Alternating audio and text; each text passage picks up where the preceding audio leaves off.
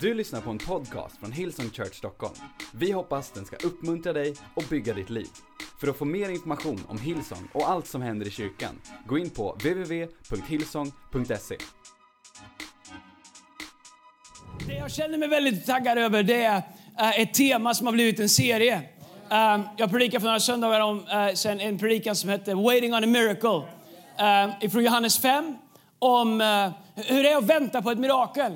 För även om vi är en kyrka som tror på att Gud är mäktig, att Gud är villig och, och, och göra mirakel i våra liv, så är faktum att även om Bibeln säger att Gud gör det, så gör han inte alltid på det sättet som vi vill eller i den takten som vi vill. Min och Guds största frustration, det är att han har en annan klocka än vad jag har. Det är inte ens en klocka, det är, det är inte ens en kalender, det är liksom så här månader. I, och, och, och vi är inte alltid synkade i. Jag tycker att eh, ett mirakel, det kan vi ta nu. Det verkar som att Gud tycker att, att saker behöver ske i mig innan miraklet kommer. Det där kör ihop sig i, i min timeline.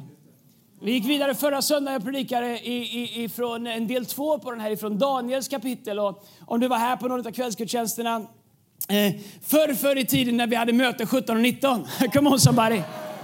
Då, då, då, då predikade jag, och jag hade tio punkter. Jag hann bara fem. Så om ni kommer ihåg det, så lovar jag att predika de sista fem punkterna. Men om du inte var här förra söndagen, så tappa inte modet. Utan jag ska ge dig en... Eh, ni vet, som man kollar på... Om, om du har sett tjugofyra eller en annan serie, så får man en liten recap i början. Så att man vet. Slutet kan man alltid räkna ut. Men det kan vara intressant att veta hur det har gått hittills. All right? Så vi går till Daniel kapitel tio. Hoppas ni har kvar alla bibelord. Um, vers fem. Så vi läser från Daniel. Vi pratar om waiting on a miracle. Och... det vi talade om förra veckan är att alla vill gå på vattnet, men få människor vill lämna båten. Vi pratar om att mirakel sker där mirakel ofta är enda option. Men de flesta av oss som ber om mirakel, vi lever ett liv där väldigt få mirakel behövs. Kanske är det därför vi ser så lite mirakel i våra liv. För de flesta av oss, vi har designat våra liv så det krävs inga mirakel för att vi ska kunna leva våra liv så som vi har designat dem. Men när vi vågar spänna bågen, när vi vågar göra som Petrus gjorde, gå på vattnet, och när Jesus säger, titta på mig, säger Jesus till Petrus. Och så fort Petrus tog blicken ifrån Jesus och satte dem på vågorna, på omständigheterna, så började han sjunka. De flesta av oss, vi har inte de problemen, för att vi är tryggt kvar i båten om vi inte är kvar upp på land. Come on somebody. Men om du vill se Guds mirakel, så måste du våga ta risken och sjunka. Du måste vara beredd att spotta lite vatten ibland för att se Guds mirakel. I Daniels bok så, så har Daniel, han är, han är på, i ett läge i livet där han har superstora utmaningar. Och han ber Gud att Gud ska komma och hjälpa honom. Men det känns som att han får vänta och vänta och vänta. Och om man bara tänker att han får vänta, så har man fel. Därför att det Daniel skriver om sen i efterhand är att även när det verkar som att han väntade, så väntar han inte utan, i onödan, utan Gud gjorde saker i det osynliga. Amen. Kan ta lite mer monitor så Gud hör vad jag säger i Jesu namn. All right? Daniel tio, vers fem. När jag såg upp fick jag se en man stå där, klädd i linnekläder. Han hade ett bälte av guld från Ufas kring sina höfter. Hans kropp tycktes vara av krysolit. Hans ansikte som en blixt. Hans ögon som eldflacklor. Och hans armar och fötter som, eh, som glänsande koppar. Ljudet av hans tal var som ett väldigt dån. Jag, Daniel, var den enda som såg synen. Det är, det är intressant att den enda här som behöver ett mirakel är den enda som ser när Jesus kommer. De män som var med mig såg den inte. Daniel stod i gapet för det som de behövde från Gud. De andra hänger på Daniel. Daniel ser saker och ting som ingen annan ser. Mirakel sker hos dem som behöver dem. Men stor förskräckelse föll över dem så att de flydde och gömde sig. Jag blev ensam kvar, och när jag såg den stora synen försvann all min kraft. Färgen vek från mitt ansikte så att det blev dödsblekt, och jag hade ingen kraft kvar. Då hörde jag ljudet av hans tal, och när jag hörde det föll jag bedövad ner med mitt ansikte mot jorden. Då rörde en hand vid mig och hjälpte mig upp på mina darrande knän och händer. Jag älskar det med Gud. Jag tänkte på det efter jag hade predikat. Jag älskar det med Gud. Daniel faller ner. Men Gud, han känner Guds hand som tar honom och reser honom upp. Amen. I den här världen, djävulen, ondska, allt möjligt vill trycka ner oss, trycka ner oss, trycka ner oss. Jesus vill bara lyfta upp oss, lyfta upp oss och lyfta upp oss i Jesu namn. Och jag måste hålla i mig så att det inte blir en annan predikan, för då blir det del fyra nästa vecka. All right? elva, vers elva. Sen sa han till mig: Daniel, du högt älskade man. Underbart att Gud talar till oss, eller hur? Eller du högt älskade kvinna. Ge akt på de ord som jag vill tala till dig. Och res dig upp på dina bävande fötter. Så jag har blivit sänd till dig. Varför säger Gud det? Varför säger Gud till Daniel: ge akt på det jag nu vill säga till dig? Jag, jag tänkte själv att du är i en situation där du ser en syn. Du har tappat färgen. Du har, liksom, du har svimmat nästan. Du har följt ner på marken. Gud har rest upp. Jag undrar om det är så att Gud talar till oss hela tiden. Men att vi missar stora delar av vad Gud säger. Och det är som att Gud är med på att Daniel missar massa saker. Men det här vill inte Gud att Daniel ska missa. Så han reser honom upp och säger: Daniel, pay attention. Schools in session här.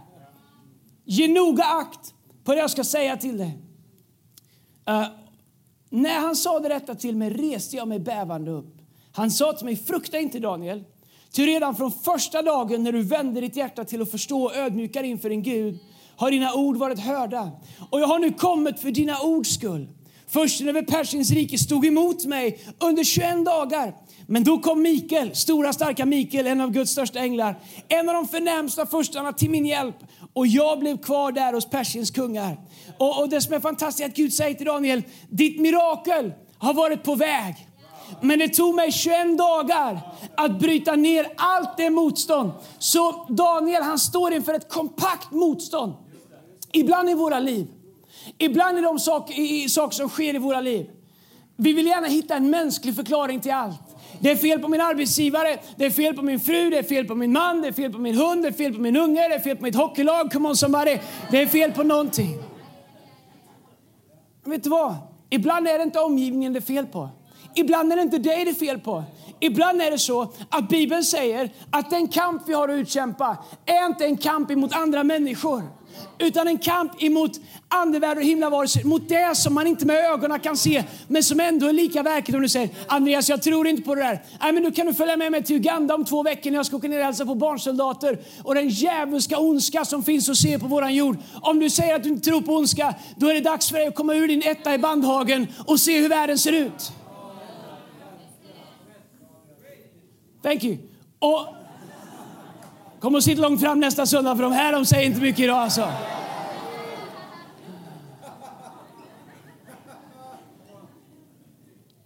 Så han säger till Daniel: Daniel, det är en kamp. Men inte som du tror.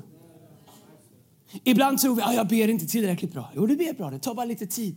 Det som står emot dig är så stort. Det är liksom som att, ni vet så här, i, i, i krig ibland liksom, så skickar de ut, ni har sett så här krigsfilmer, Black Hawk Down, jag älskar sådana filmer. Och eh, så skickar de ut, och, och, och, men första truppen är för liten. Och allt de ska göra bara hålla ställningarna till undsättningen kommer, eller hur? Ibland allt man kan göra är att hålla ställningen tills Guds undsättning kommer. Men här är grejen. Betyder det att Gud inte gör någonting bara för att det ser ut här och nu hos mig som ingenting sker? Nej, det är det inte. Det kan se ut som ingenting sker, som mina böner inte gör någon skillnad här och nu. Men faktum är att varje bön jag ber gör att undsättningen tar ett steg närmare till det som Gud har kallat mig till att göra. Eller det som Gud har lovat mig att göra, rättare sagt. Så han säger att jag hörde din bön första gången du bad. Det var bara det att den ondska, den mörker som försökte skapa det här för dig, försökte hindra mig från att komma fram med hjälp. Men då säger han: men då skickade Gud Mikael. När Gud skickar Mikael, då är han trött på, då är han trött på hur det är. Det är liksom vanliga problem, man skickar ut lite änglar. Men du vet så här, ibland när ondskan liksom bröstar upp sig, då säger, då säger, då säger Gud: don't make me bring up Michael. Och när Mikael kommer så förändras allting. Och sen så, vet du att det finns änglar just nu som strider för dig i det osynliga? Att Gud har änglar som är signade till att hjälpa dig. När jag växte upp så sjöng han: glöm inte bort att änglarna finns. Att de är här för att se hur du har det. Att de kan hjälpa dig fast de inte ser. Glöm inte bort, hej, att änglarna finns. Yes! Om du inte, om du inte växte upp som jag, indoktrinerad i en frikyrka och inte kunde den låten, det går lika bra ändå, kan jag säga.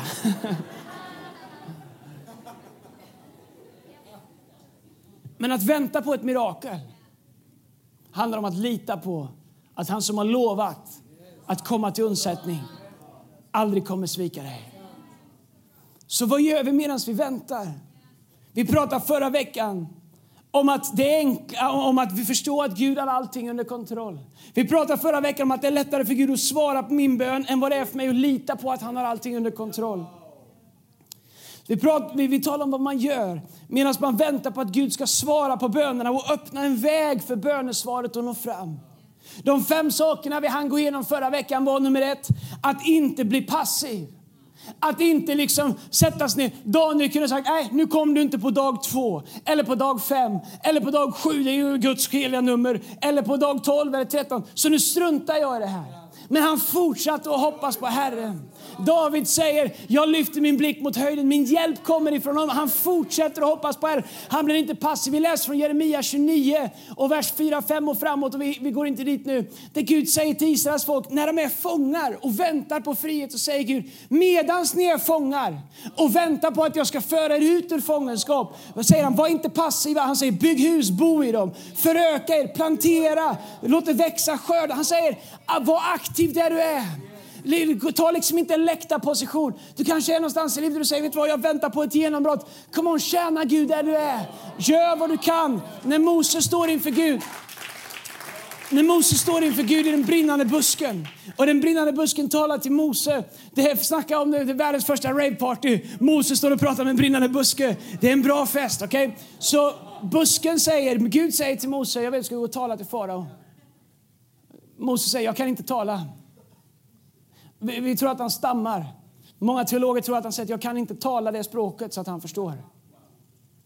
Så vad säger Gud då? Gud säger, vad har du i din hand? En stav. En gammal stav. Den här staven var ett vittnesbörd av fyrtio år av, gömd, av att hålla sig gömd långt ute i outbacken där ingen kunde hitta honom. Det här är ingenting han är stolt över. Den här staven är ett resultat av att han har fått i skam gömma sig i fyrtio år. Vad säger Gud? Vad har du i din hand? Jag har en stav. Bra, vi använder den staven. Det är den staven han håller ut när Röda havet delar sig. Du förstår att Gud kan använda det som du ser ner på medan du väntar på det som du har bett om. Så bli inte passiv medan du väntar på ditt mirakel. Bli inte passiv. Det andra vi pratar om är att inte ta genvägar. Att inte säga, Gud om du inte hjälper mig, då hjälper jag mig själv. Gud om inte du ger mig den kvinnan som jag bett om, då går jag och tar någon annan. Då, går jag, då, då, liksom, då, då sänker jag mina, inte krav, men jag sänker mina värderingar. Jag sänker mina, Gud om inte den mannen finns som jag vill ha, som, som uppfyller alla mina sjuttioåtta tusen punkter som jag har skrivit ner och hållit upp inför dig Gud. Han ska vara, han ska vara lång, han ska vara smal, han ska vara kort, han ska vara tjock, han ska älska barn, måste älska barn. Han ska kunna spela gitarr, han ska vara populär, han ska vara extrovert, men han ska vara introvert också. Han ska vilja lyssna på mig, men han ska vilja prata. Prata med mig. Han ska inte gilla sport, men vi ska, han ska gilla Melodifestivalen. Come on, de finns inte. Du får välja sport eller Melodifestivalen. Du får inte båda. Jag skulle säga gå för sportkillen, all right? Just kidding. Gud, här har jag bett om alla sju. Nej, det finns ingen som uppfyller min lista. Så jag går och tar något annat. Vet du vad? Gör så här istället. Ta din lilla, lilla, lilla lista. Och tänd eld på den och säg Gud. I'm open, hinini. Jag är öppen, jag är närvarande. Och jag är tillgänglig för att du vill tala till mig, Gud. Let it come.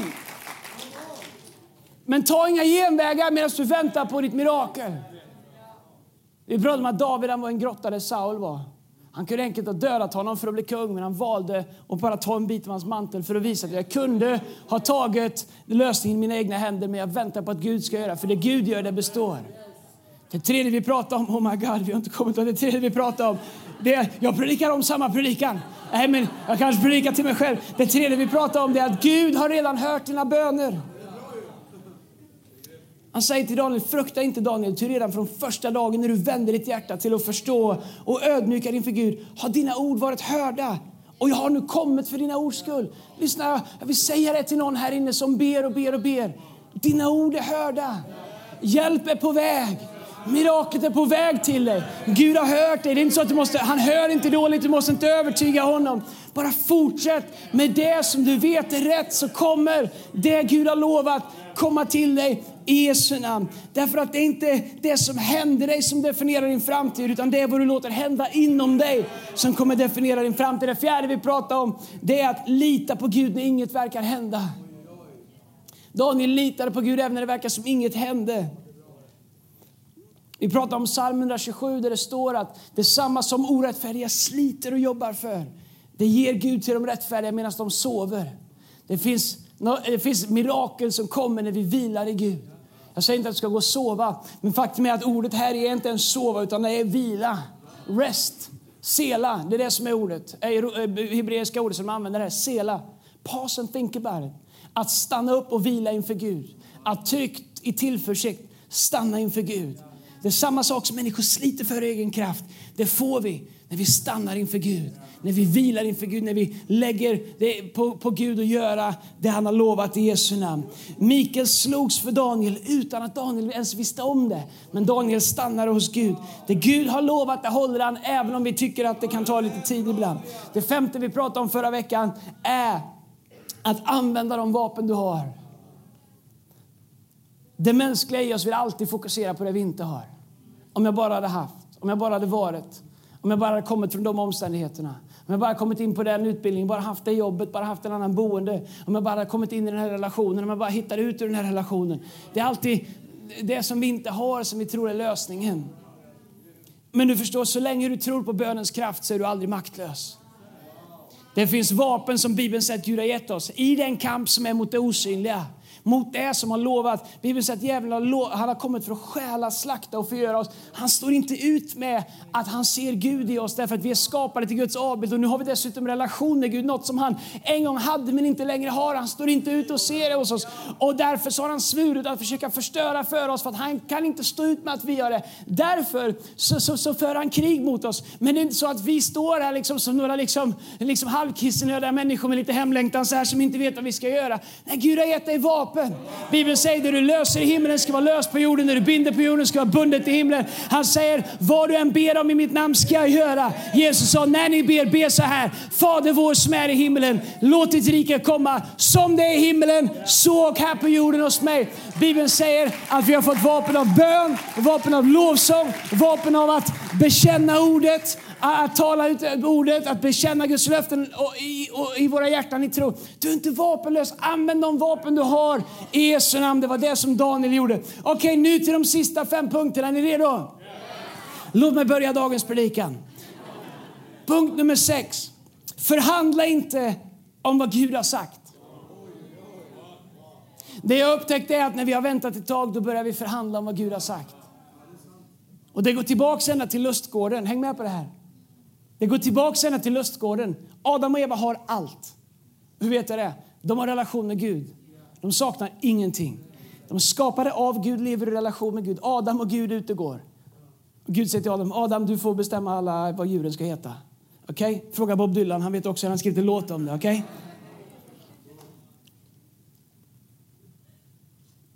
Jag tänker allt på det. Sorry, passus. Skillnaden på U S A och Sverige när de sjunger om djur. U S A har Bob Dylan, vi har Mora Träsk. Okay. Det var det. Tillbaks till... Eh, vilken punkt var vi på? Äh, vi stannar vid de första fem. Nej, jag vet inte. Fem. Förhandla inte om vad Gud har sagt. Kolla, så de, som är, så de är där. Gud och Adam ut och går. Gud säger till Adam, vad ska vi kalla den? Uh, hippopotamus. Okej, okay, det tar vi. Hippopotamus, bra. Kan du inga enklare namn? Jo, lejon, zebra, fisk, fågel, mittemellan. Vad som helst som finns där. Och, och, och, och helt plötsligt så, så säger Gud, Abraham, allt är erat. Ni är skapade högst upp i näringskedjan. Till att råda, vilket betyder förvalta, ta hand om, leda, ta ansvar för. Det är bara en sak jag inte vill. Det finns ett träd som jag inte vill att ni ska äta av. Jag är övertygad om att det inte var ett unikt träd. Säkert ett träd som det fanns många andra av. För ingenstans i Bibeln står att det här var one of a kind. Står det över inget att det var ett äpple heller för den delen. Så Gud säger, ät inte av det här. Men jag tänker, varför vill inte Gud det? Jag tror att Gud ville se om Adam och Eva hade förtroende för Gud. Men inget unikt med det trädet. Vanligt träd. Gud säger, ni kan äta av allting här. Hela skapelsen råder ni över. Men låt det här trädet vara. Varför då, säger Adam?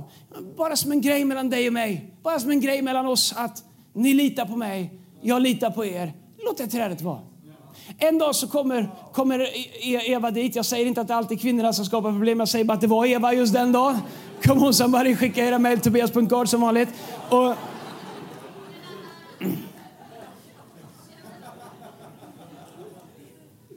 Vad är det ormen säger? Vad är det djävulen säger till Eva? Här är vad han säger. Skulle Gud verkligen ha sagt? Vad är det han vill att Eva ska göra? Omförhandla vad Gud har sagt. Skulle Gud verkligen ha sagt att du inte får äta det här? Vad är logiken i det? Ni får äta av allting. Skulle Gud verkligen ha sagt? Det är så enkelt för oss när det är inte som vi vill inte sker. Att vi har vänner till och med i våra liv som menar väl. Jag säger inte att de är ormen. Ibland kanske de är det, men oftast inte. Som säger, en orm det är en sån som skickar ett sms till dig samma kväll som Läxan har ut S L, S O L. Och försöker vara roliga, typ Kefa Figaro som inte fick något svar.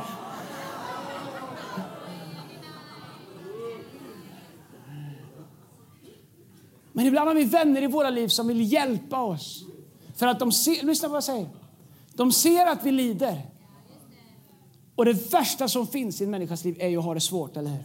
Vi lever i en miljö, oh, det får inte vara svårt. Oh, det får inte vara akord här nu. Alla ska vara glada, alla ska vara lyckliga, det ska vara bra, det ska vara fint, det ska vara ordning. Oh, nu är det någon som väntar på ett mirakel här, det går inte så nu måste vi hjälpa den lite grann.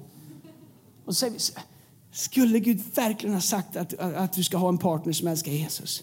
Men du kan väl mission, missionärsdejta, ta någon som inte, så kan ju den bli frälst sen. Well, under mina drygt tjugo år som pastor skulle jag säga att det är en på tusen som går åt det här hållet. Och niohundranittionio som går åt det andra hållet. Jag säger inte vad du ska göra. Men det är så enkelt för oss att säga, skulle Gud verkligen ha sagt? Skulle Gud, är du säker på att Gud har sagt att du ska stå i tro för det helandet? Är du säker på att Gud har sagt att du ska stå i tro för, för att få det jobbet? Är du verkligen säker på att Gud har sagt att du, liksom, att, du ska, att du ska sätta upp din lägenhet i försäljning i tro om att du ska kunna flytta till ett radhus ut på landet som, eller inte ut på landet, ut i norra menar jag, som, som du har längtat efter?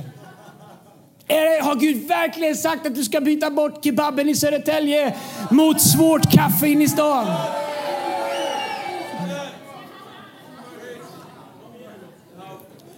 Själv är jag en, en kör på Statoil.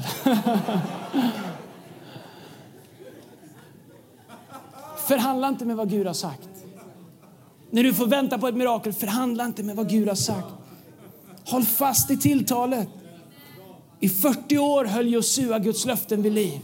Därför fick han leda en generation in i landet. Det sjunde är, var beredd att bli missförstådd.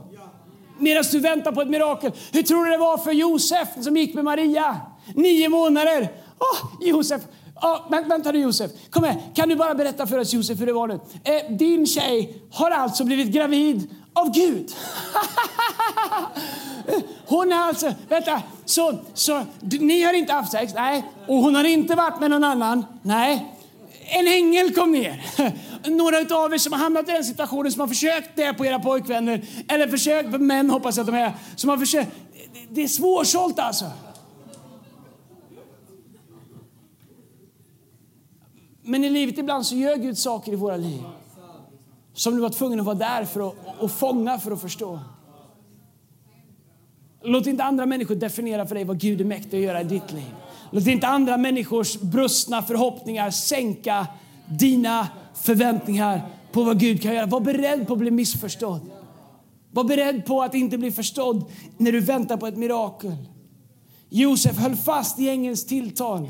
Därför fick han bli använd av Gud för att se en frälsare bli född. Nio månader stod han ut med att bli missförstådd. Men när dagen Jesus födde så stod han där och höll Guds egen son i sin famn. Och han brydde sig inte vilka missförstånd människor hade utsatt honom för. Om du är beredd att hålla fast i vad Gud har sagt så kommer Gud visa sin trofasthet i ditt liv. Bibeln säger, har jag inte sagt att ni ska få se Guds rike om ni inte ger upp? Den rättfärdige ska leva av tro, Hebreerbrevet tio trettioåtta. Den rättfärdige ska leva av tro, men om han drar sig undan så har min själ ingen glädje i honom. Håll fast i vad Gud har sagt och var beredd att ibland bli missförstådd. Nummer åtta, omge dig med rätt människor. Noas åskådare, de ville få Noa att förhålla sig till det logiska. Noa, man bygger inte en ark här på land, man bygger arkar nere vid vattnet. Noa, du är antingen knäppfull eller något annat djurgårdare. Oh, du, för du bygger, en, du, bygger, du bygger en ark här mitt uppe på landet. Noa, kan vi bara... Jag vet att du älskar Jesus och allting, men ska, vänta, du ska gå evening college på måndagar. Sen är du med en connect-grupp på onsdagar. Sen är du med i team på morgonen i gudstjänsterna. Och sen så går du på möte för att ta emot ifrån Gud på kvällarna.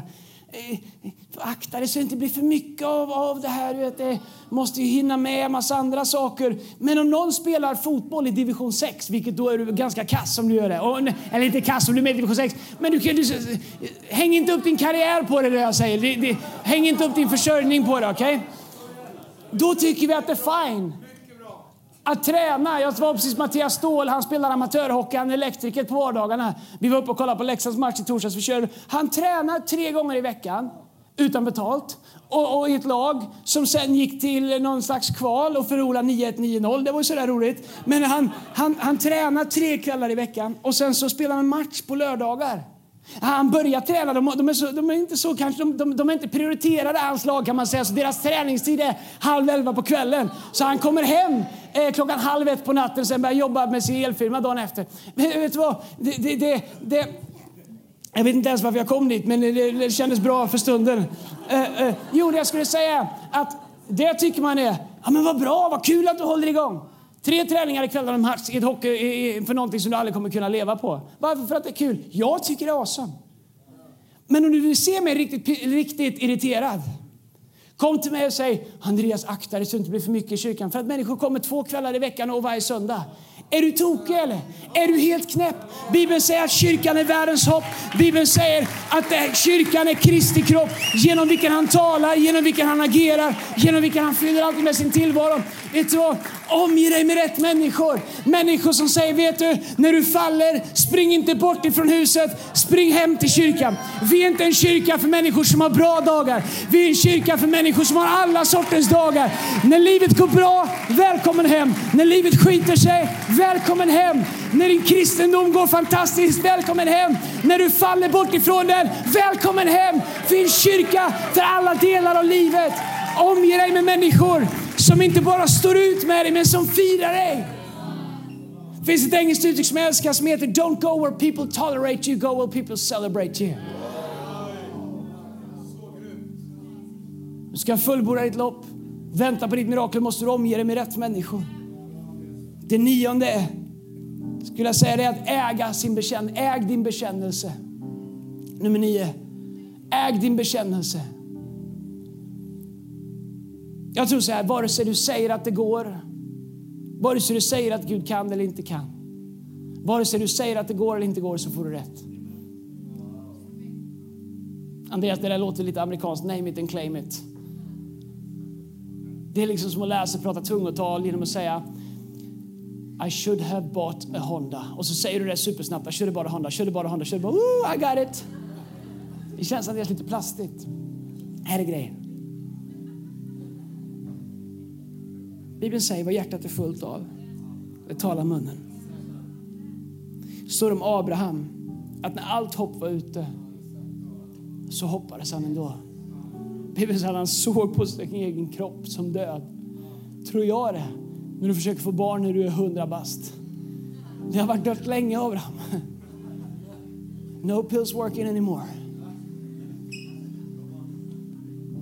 Ändå så säger han, ändrar han sitt namn från Abraham till Abraham. Abraham som han hette först. Gud ber honom ändra sitt namn när han är åttio ungefär, kanske åttiofem. Då ber Gud honom ändra sitt namn från Abraham, som betyder barnlös, till Abraham, som betyder fader till nationer. Så varje gång de ska ropa på honom så, får de inte, så ropar de inte barnlös längre. Utan de ropar, hej fader till nationer, kom in och ät, Sara går. Hej pappa till skaror, soppan är klar. De ropar på honom, hej fader till nationer, det har fötts nya getter här nere, eller lamm här nere, killingar här nere. Vad är det han gör? Han äger sin bekännelse. Han ser på mänskliga förutsättningar och säger det går inte. Men han äger sin bekännelse. Vet du vad som händer när du, din bekännelse linar upp med vad Guds ord säger? Då måste omständigheterna också lina upp sig med Guds löften och Guds ord. Äg din bekännelse. Petrus hade möjlighet att göra det. När en liten flicka kommer och frågar, var inte du med Jesus? Han droppar hela sin bekännelse. Springer förtvivlad därifrån. efter pingstdagen, aposteln kapitel två, när en helig ande, förlåt, ett, när en helig ande har kommit över honom, och sen i kapitel två så står han upp inför samma människor som korsfäste Jesus, håller en predikan så full av tro och så, så full av, sin, av bekännelse för Kristus att tre tusen människor blir frälsta på en enda bräde, varenda dag, så kyrkan exploderar. Varför? Därför han, han återtog sin bekännelse om vem Jesus är. Den han förlorade till en tjänsteflicka, den tog han tillbaka i Jesu namn, och han ledde den första kyrkan rakt in i allt det som Gud hade kallat honom till. Vet vad, ge inte upp din bekännelse. Även om det ser mörkt ut så säger Bibeln att Mikael är på väg, att hjälp är på väg i Jesu namn. Det tionde och sista är: när Gud öppnar dörren, våga gå in. Här är grejen. Mose vågar inte gå in i den dörr som Gud öppnade. Därför dog han i öknen. Mose har en stav. En dag så ber Gud honom att slå på en klippa så vatten kommer ut, så alla kan dricka. Nästa gång de är en torka så säger Gud till Mose: Mose, tala till klippan den här gången. Men Mose litar mer på vad Gud gjorde förra gången än vad Gud säger nu. Mose litar mer på den dörr som Gud öppnade förra gången än på en dörr som Gud försöker öppna för nu. En del av oss, vi är så stack i vad, vilka dörrar Gud öppnat tidigare, så vi försöker tvinga Gud in i gamla dörrar. Men så var det förra gången, så kändes det förra gången, så var det förra gången, så var jag med. Det här är någon dörr, det här har jag aldrig varit med om, det här är nytt, det här kan inte vara Gud, för det känns inte bra. Så Gud säger till Mose: jag vill inte att du slår på klippan, jag vill att tala till klippan så vatten kommer. Mose väljer där och då att inte göra som Gud säger. Han slår på klippan, tvärtom vad Gud sa. Därför fick Mose inte komma in i löfteslandet. Han gick inte in i den dörr som Gud hade öppnat för honom, därför att han litade mer på sig själv. Han litade mer på det logiska. Han litade mer på det som kändes rätt. Han litade mer på att bli förstådd inför sitt folk än att lyda Gud i det Gud sa till honom. Därför fick han inte gå in. När Gud öppnar dörren, gå in med allt du har. Låt inte vad människor tänker och tycker. Bryr dig inte om vad någon annan gör. Om ingen följer med dig, du går in i dörren när Gud öppnar den. När Gud öppnar dörren, då går du in, därför att om du går in genom dörren, vet vad som händer när vi går in genom en dörr som Gud öppnar? Det ögonblick jag tar ett kliv in, vet du vad? Då är jag på det område Gud säger, vet du vad, bra, på den här sidan dörren tar jag ansvar för framtiden.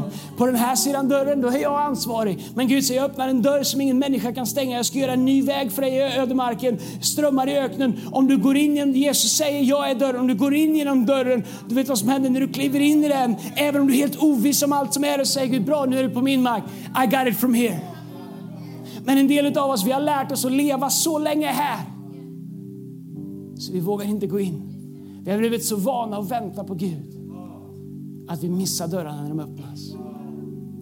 Att vänta på ett mirakel, det är att hålla fast i vad Gud har sagt. Inte ta genvägar, inte ge upp, inte vara passiv, men våga gå in i dörrarna när Gud öppnar dem i Jesu namn. Nej, men ska vi stå upp tillsammans? Lovsångsteamet kan komma fram.